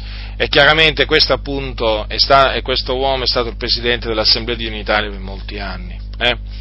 Ascoltate che cosa ha detto a proposito del fuoco dell'inferno. La concezione di un inferno, di un fantastico purgatorio con vere fiamme di fuoco, immagini tanto care alle descrizioni medievali, è un'idea sfruttata da predicatori astuti ma poco seri, che ormai riesce a terrorizzare soltanto qualche pia vecchietta, la quale si vede già ardere per l'eternità. A domanda e risponde Francesco Toppi, volume 1, pagina 231, edizione Adimedia, seconda edizione, Roma 2004. Potete andare a verificare tutti. Avete capito dunque? Praticamente Toppi ha detto che sono i, predic- sono i predicatori astuti, ma vedi tu cosa, ma vedi tu, vedi tu che cosa ci fa sapere eh, il sommo pastore, tra virgolette, dell'Assemblea di Dio in Italia, Francesco Toppi, che l'idea di un, di un inferno con vere fiamme di fuoco è un'idea sfruttata da predicatori astuti, predicatori astuti, ma poco seri, ho scoperto di essere un pre, uno di questi predicatori astuti, mm, poco serio ho scoperto leggendo le parole di questo luminare del movimento pentecostale, eh, davanti ai quali ci mancava poco che gli mettevano il tappeto rosso quando arrivava nelle comunità. Eh? Ho scoperto proprio questo, ma che scoperta! Ma poi è un'idea che riesce a terrorizzare soltanto qualche pia vecchietta, non lo sapevo questo, ma veramente, ma dobbiamo ringraziarlo il signor Francesco Toppi qua, che cosa gli dobbiamo fare? Gli dobbiamo regalare una targa, perché ci ha fatto pure sapere che questa idea riesce a terrorizzare soltanto qualche pia vecchietta, la quale si vede già ardere peraltro per l'eternità. Ma che sapienza! Ma quale sapienza carnale, terrena, diabolica, che sfoggiava questo uomo. Ma vi rendete conto? Pensate che durante il programma dei nostri culti, trasmesso su Radio Vangelo qui a Roma, durante una predicazione che verteva sulla, sulla, via, sulla vita dopo la morte, eh, ho sentito io questo con le mie orecchie, quando Gesù, lui dice che quando Gesù parlò della fiamma che tormentava l'anima del ricco nell'Ades, Gesù non intese riferirsi ad un fuoco letterale, ma usò un linguaggio metaforico. Già, un linguaggio metaforico, ma quante cose che ci fa conoscere, ci fa conoscere Francesco Toppi, vedete? Quindi, ma veramente, ma qui, qui sono tante le cose, eh? Quindi un linguaggio metaforico, la fiamma non era fiamma, la fiamma non era fiamma, allora, e poi chiaramente ci sono altre conferme, per esempio una volta un fratello parlando con un aspirante pastore delle Adi si è sentito rispondere, ma fratello, mica penserai che questo sia veramente fuoco, che quello sia veramente fuoco? Ma no, ma certo, questo aggiungo io. Ma sì, ma mica andrai a pensare che quello è veramente fuoco. Gesù l'ha chiamato fuoco, certo, ma tu mica devi credere a Gesù, devi credere lì a sommo luminare Francesco Toppi, devi credere alle sue ciance. Allora veramente diventerai libero, eh?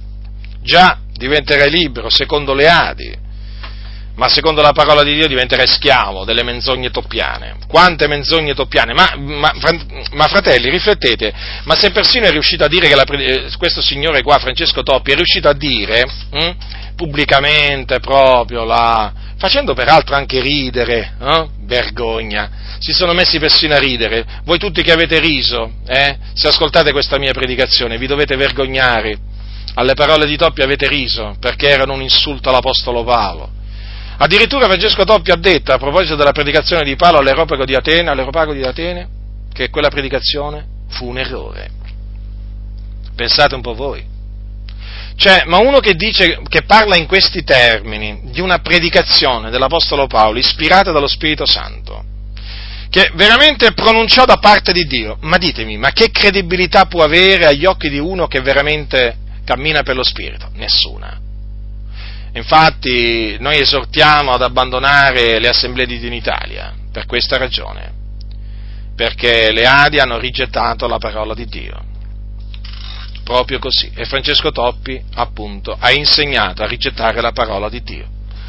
In molti punti, proprio scartata, scartata, scartata. Quello che scartava Toppi doveva essere scartato da tutti, tuttora è così, eh?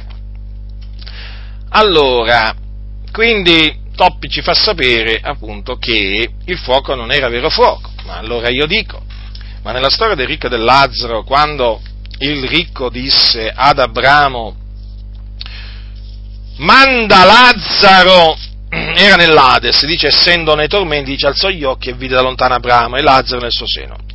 Esclamò, Padre Abramo, abbi pietà di me, manda Lazzaro a intingere la punta del dito nell'acqua per rinfrescarmi la lingua perché sono tormentato in questa fiamma. Ma io dico una cosa, ma se questa è una storia vera, eh, e non una parabola, ma queste parole il ricco nell'Ades, in mezzo ai tormenti, ma le disse o non le disse? E poi c'è un'altra domanda, ma se le disse, ma voleva dire proprio quello che ha detto? Chissà, mi sa di no nelle Adi, certamente, se le ha dette non voleva dire quello che ha detto, ha usato un'allegoria. Quindi praticamente Enrico in mezzo ai tormenti era in vena di allegoria, di parlare in maniera allegorica. E quindi praticamente cosa succede? Che Abramo doveva interpretare il linguaggio allegorico, il, il linguaggio allegorico di, di, di, come si chiama? Del ricco, capite? tutta una situazione particolare, certo, se il linguaggio è metaforico, eh, ma allora quel ricco praticamente ha detto quelle parole senza rendersi conto, ma probabilmente delirava come ogni tanto deliro io, no? Sapete che nelle ali dicono che io ogni tanto ho dei momenti di delirio. Forse, forse, in quel momento delirava il ricco e ha detto una cosa che non voleva dire, o ha detto una cosa per un'altra. Ma vedi tu, ma come ha fatto a dire sono tormentato in questa fiamma? Ma come gli è venuto in mente al ricco di dire in quel momento sono tormentato in questa fiamma? Ma cosa avrà visto? Cosa avrà sentito che ha detto ad Abramo sono tormentato in questa fiamma? Ma spiegatemi, fratelli del Signore, ma se voi vi doveste trovare, non lo so io, no? In una stanza, in una stanza dove arde il fuoco, eh? dove arde il fuoco e rischiate di, veramente di fare una brutta fine, ma voi se gridate aiuto sto bruciando o la stanza sta bruciando o qui c'è un fuoco, qui c'è una fiamma alta due metri, nel caso la fiamma sia alta due metri, ma mh, mm, ditemi una cosa, ma voi veramente volete dire quello che dite? Eh? Direste quello che dite? Io credo di sì, no?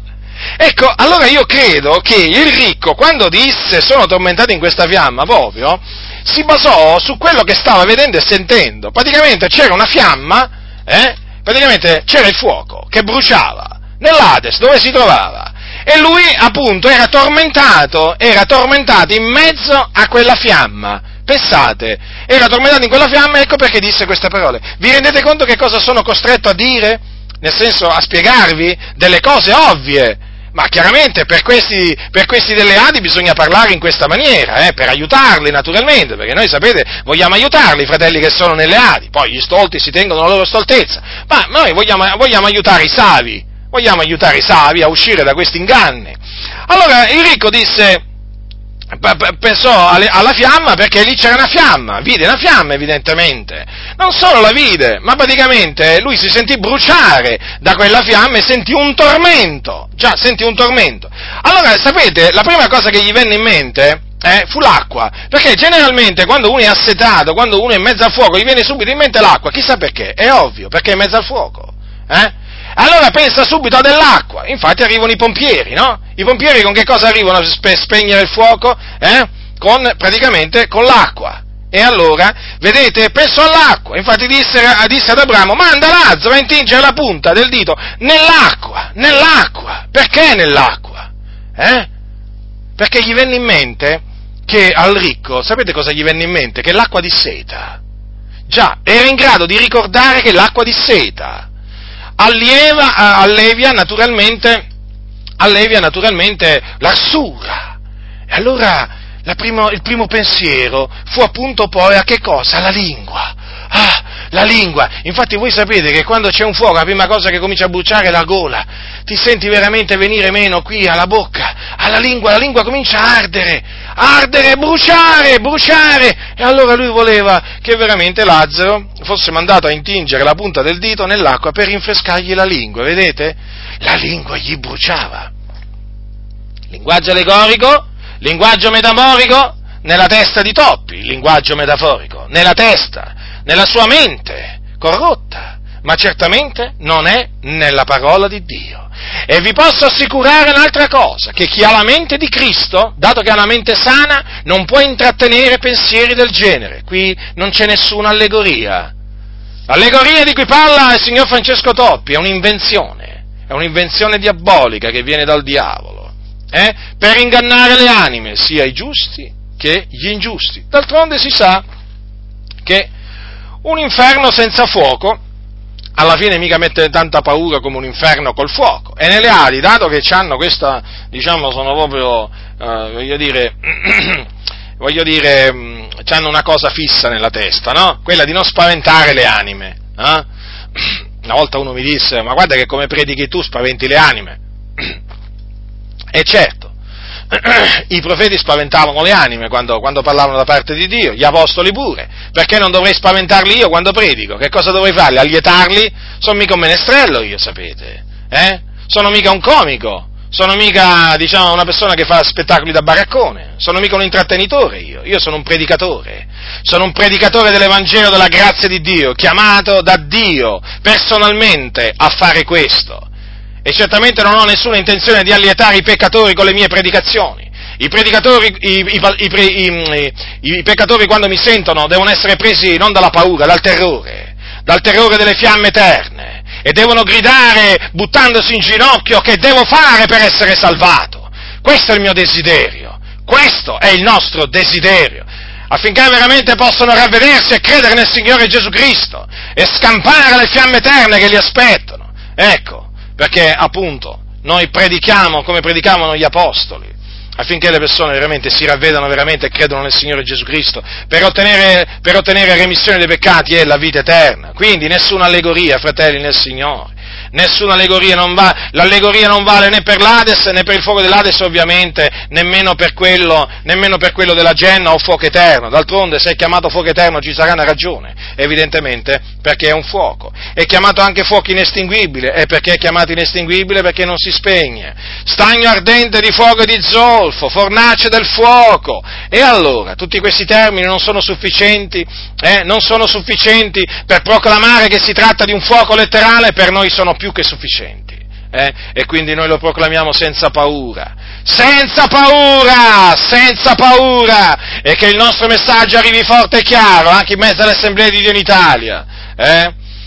affinché veramente le anime capiscono che questo è il modo di parlare, questo è il modo di intendere la parola di Dio, e certamente non è quello di Toppi il modo di parlare, non è quello di Toppi il modo di ragionare, quello è un modo pervertito che non ha niente a che fare con veramente la volontà di Dio altro che idea sfruttata da predicatori astuti. Se c'è un predicatore astuto, quello era Francesco Toppi, quello è Francesco Toppi, e tutti quelli che appunto seguono le sue orme, eh, le sue orme.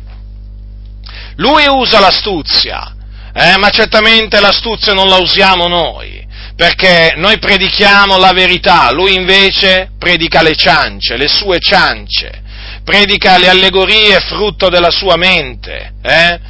Ecco, della sua immaginazione. Lui è il predicatore astuto, per eccellenza vorrei dire, nelle Adi, e ne ha fatti appunto di proseliti, eh? Ne ha fatti di proseliti, e infatti, e infatti adesso quanti predicano nella stessa maniera? Eh? Quanti predicano nella stessa maniera? Vedete un po' che cosa si è permesso di dire? Eh? E quindi praticamente i predicatori, i predicatori che sono venuti prima di noi, eh, anche predicatori famosi, che predicavano la realtà delle fiamme dell'inferno, anche loro erano predicatori astuti, eh, certo. Aspettavamo, aspettavamo, il signor Francesco Topi che ci venisse a dire che quelli erano astuti, invece lui, eh? Lui che cos'è invece? Vergogna! Vergogna! Se mi ascolti, Francesco Toppi, sappi eh, che sei ancora in tempo per vergognarti, quello che non hai mai fatto in vita tua. Lo devi fare prima che sia troppo tardi. E non solo ti devi vergognare eh, di tutte queste falsità che hai disseminato in mezzo, in mezzo veramente alla fratellanza, ti devi pure ravvedere e convertire dalle tue vie malvagie. Io spero che questo messaggio tu riesca veramente a sentirlo, eh, per il bene della, de, dell'anima tua, per il bene dell'anima tua, hai capito? Spero veramente che tu possa ravvederti e convertirti, perché hai fatto tanto danno alla Chiesa, ma molto danno. E Dio questo, e di questo Dio è testimone. Quindi bada a te stesso e non indurare il tuo cuore, non indurarlo, l'hai indurato fino adesso, eh? Smetti di indurare il tuo cuore prima che sia troppo tardi. Anche per quanto riguarda la nuova Gerusalemme, le assemblee di Dio in Italia insegnano che si tratta di una città simbolica. Questo è scritto nel libro di Oswald Sanders dal titolo Essere con Cristo, che è stato pubblicato in Italia da Adi Media e che al suo interno ha la prefazione di Francesco Toppi. Che cosa ha detto Francesco Toppi di questo libro? Ascoltate queste poche parole perché chiaramente assumono poi un significato particolare alla luce di quello che poi leggerò. Oswald Sanders ha la grande abilità di riassumere in pochi capitoli con un linguaggio semplice tutta l'escatologia biblica che altri studiosi hanno trattato in voluminose pubblicazioni. Egli ha esposto l'argomento con estrema chiarezza. Queste parole sono scritte a pagina 5. Poi, naturalmente, ascoltate, ascoltate che cosa, eh, che cosa dice. Che cosa dice Oswald Sanders? Perché qui adesso veramente alcuni sobbalzeranno dalla sedia. Diana, ma veramente ha detto questo? Ma veramente sei proprio sicuro? Sì, sono sicuro.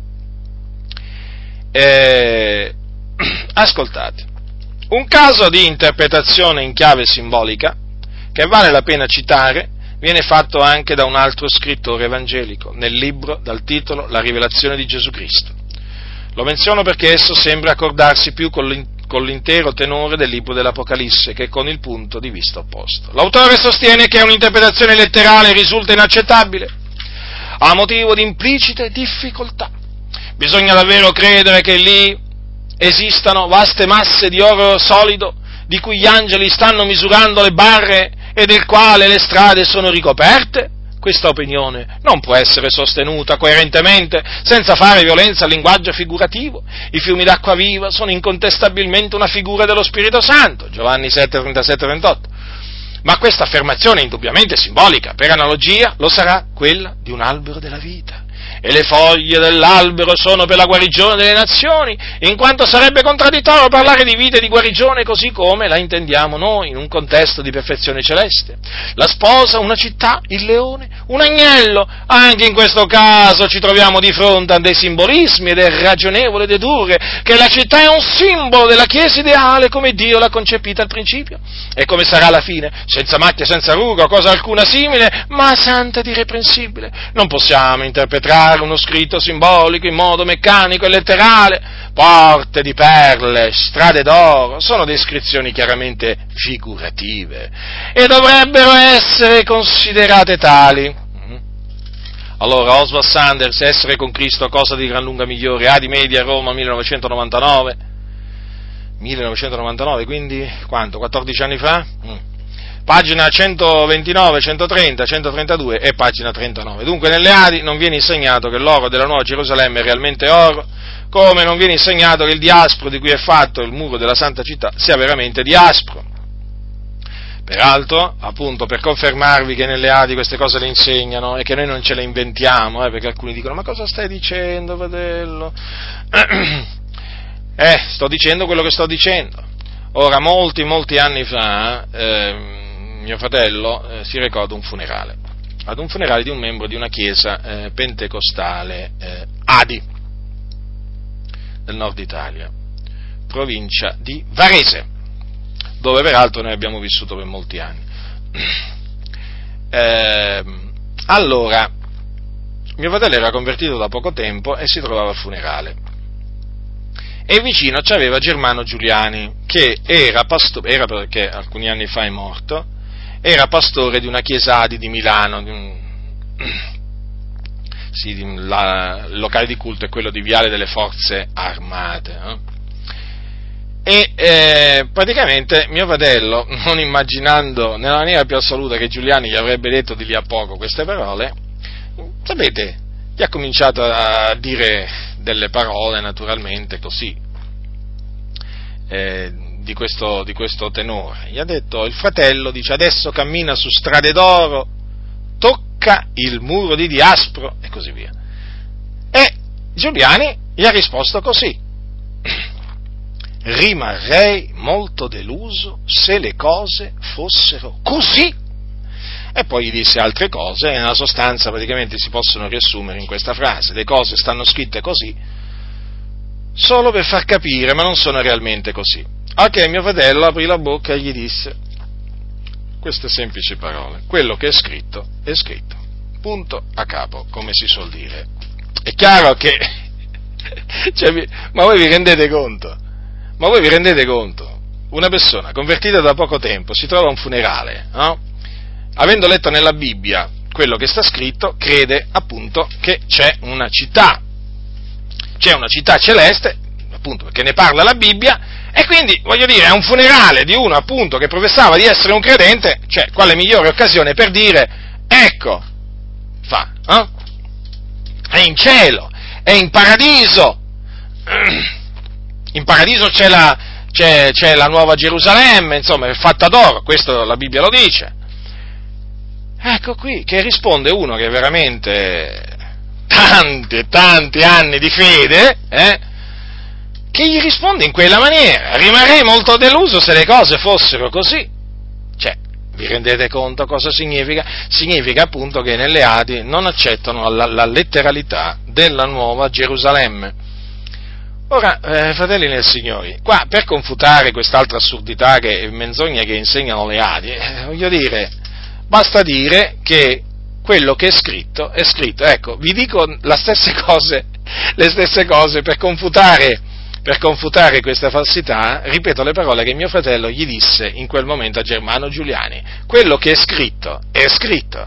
Come leggi? Che sta scritto? Ecco, andate a leggere nella, nella Bibbia andate a leggere nella Bibbia eh, la descrizione della nuova, della nuova Gerusalemme e praticamente credete in tutto quello che leggete, accettate la descrizione della nuova Gerusalemme così come vi viene presentata al capitolo 21, al capitolo 21 e poi anche in parte del capitolo 22. D'altronde, se Gesù diceva come leggi? Che sta scritto? È chiaro che Gesù si fidava di quello, di quello, che, c'era, di quello che, c'era, di quello che scritto, di quello che c'era scritto no? nella, nella, legge. E noi ci fidiamo nella stessa maniera in cui si fidava Gesù della legge, ci fidiamo di quello che ha scritto pure Giovanni. Eh?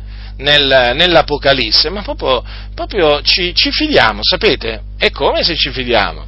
Peraltro vi voglio, eh, vi voglio dire una cosa, ci sono testimonianze di fratelli, eh, di fratelli e anche di sorelle, che, eh, il, a cui il Signore ha fatto vedere la nuova Gerusalemme e che eh, praticamente hanno raccontato, alcuni peraltro erano già morti, poi il Signore ha fatto sì che tornassero in vita, hanno raccontato che la città che hanno visto è esattamente come la descrive Giovanni nel libro dell'Apocalisse. Noi non ci meravigliamo di quello che hanno raccontato, ma per nulla. E di che cosa ci dovremmo meravigliare? È scritto. Vedete, fratelli nel Signore, quindi rimanete attaccati a quello che dice la Sacra Scrittura. Non vi fate trascinare dietro queste ciance, eh? Di Oswald Sanders, scritte in questo libro, confermate da Francesco Toppi, che dice egli ha esposto l'argomento con estrema chiarezza.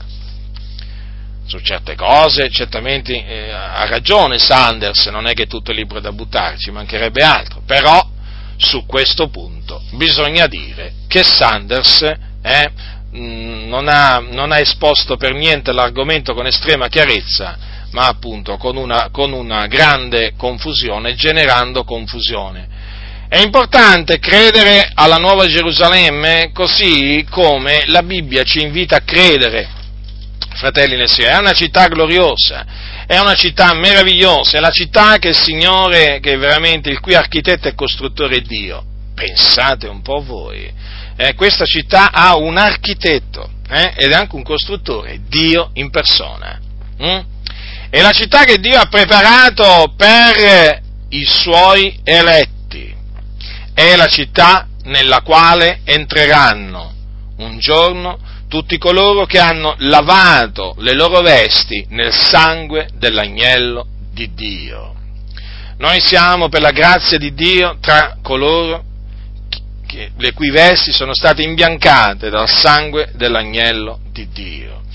E quindi che per la grazia di Dio un giorno entreranno per le porte di quella città per le porte di quella città. Voi sapete che le porte di queste città eh, sono, sono particolari, sapete?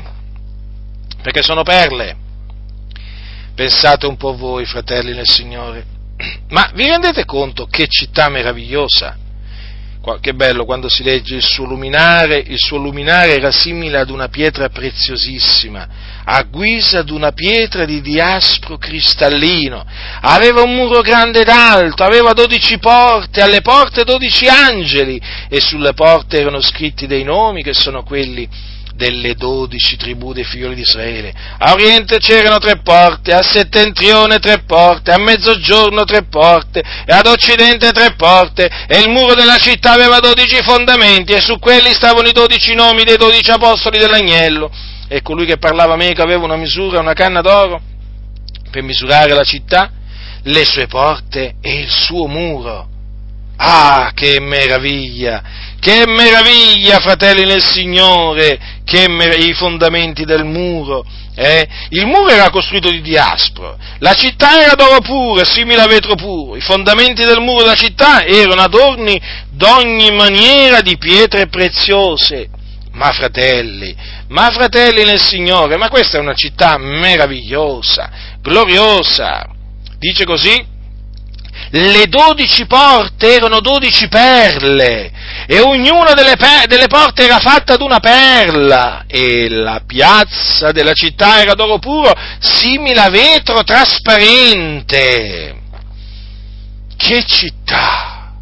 Che città! È una città gloriosa è la nuova Gerusalemme, che poi un giorno scenderà dal cielo, Dio la farà scendere dal cielo, eh, quando appunto creerà nuovi cieli e un nuovo cielo e una nuova terra, perché voi sapete che il primo cielo e la prima terra poi eh, passeranno, il mare non sarà più e appunto la nuova, la nuova, Gerusalemme, la santa città, scenderà giù dal cielo da presso a Dio. Pensate un po' voi, fratelli, qual è la gloria, la gloria che ci aspetta, altro che allegorie, eh?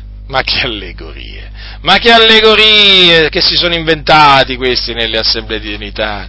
Fratelli che frequentate chiesiati, rigettate queste allegorie, ne avrete del bene, ve lo posso assicurare, ve lo posso assicurare. Certo, ne avrete del bene da Dio, avrete del male da, da, da, dalle Adi, perché vi cominceranno a dire chi ti ha fatto il lavaggio del cervello? Chi ti ha messo in testa queste cose? Eh? E adesso come? Per tanti anni ci hai creduto e adesso non ci credi più? E certo che non vi credo più. Eh? Avete insegnato per tanti anni falsità, devo continuare a, credere alle falsità. Non ho capito, ma uno è, obbligato, uno è obbligato veramente a credere alle falsità per tutta la vita? Non ho capito io. Se uno inizia credendo delle falsità e a un certo punto si ravvede perché il Signore gli fa, gli fa scoprire la verità, che deve continuare a accettare le vostre falsità? Eh? Una volta qualcuno mi ha detto, ma abbiamo sempre insegnato così, e avete sempre insegnato male, gli ho detto, e ve lo dico ancora oggi a voi pastori delle Adi, avete sempre insegnato così? Eh?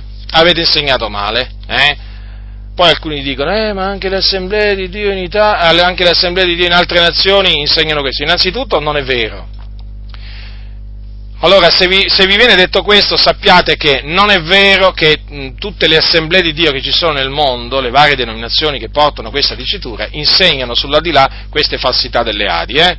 No, sappiatelo questo perché magari voi non lo sapete, ma lo so io e ve lo dico. Eh? Quindi non vi fate ingannare dalle ciance, perché se vi dovessero dire ma tutte le assemblee di Dio nel mondo insegnano così, non è vero, non è assolutamente vero. Toppi contrasta persino assemblee di Dio che sono di altre nazioni. Eh? Con, queste, con queste ciance. I vostri pastori, ve lo posso assicurare, eh, contrastano persino quello che insegnano eh, eh, pastori dell'Assemblea di Dio in altre nazioni, su questi proprio eh, argomenti così che appunto vi ho esposto, questo del, del, dell'Ades del fuoco dell'Ades e della Genna e anche della, della, della, della, Nuova Gerusalemme. Quindi avete accettato all'inizio queste menzogne e rigettatele, ne avrete del bene dal Signore, veramente vi sentirete, vi sentirete rinfrancati, vi sentirete felici, gioiosi. Certo, aspettatevi naturalmente l'opposizione da parte di costoro che come voi sapete la verità proprio non la amano, aspettatevi opposizione, persecuzioni, insulti, discriminazioni, le solite cose, no? Poi aspettatevi anche che vi dicano, naturalmente lì ci sta la porta, se vuoi, naturalmente sai appunto la direzione che devi prendere.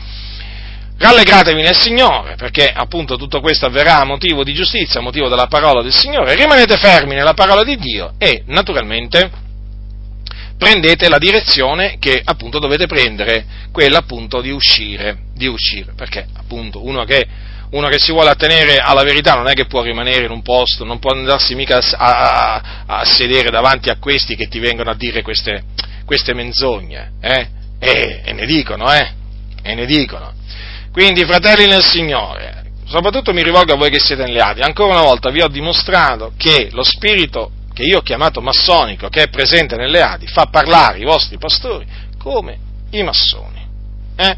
Questo vi deve spaventare ma mica poco, tantissimo.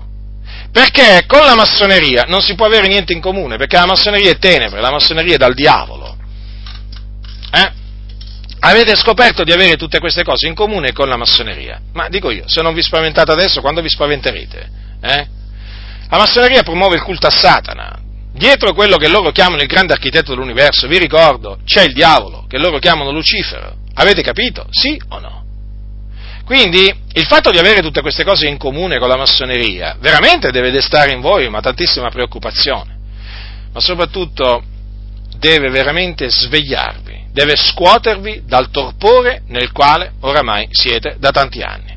Avete capito? Vi dovete svegliare, vi dovete svegliare, è ora che vi svegliate. E insomma, volete ancora dormire?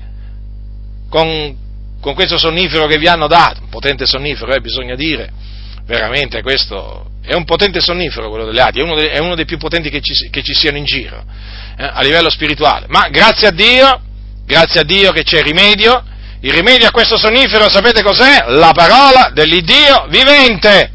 Non è Butindaro, non è la parola di Butindaro, eh? è la parola di Dio. Aprite la vostra Bibbia, eh, buttatevi in ginocchio davanti al Signore, cominciate a leggerla come mai avete fatto prima, cominciate a investigarla, vi sentirete rinfrancati, vi sentirete uscire dal buio, dal buio fatto di menzogne di cui vi hanno imbottito in tutti questi anni.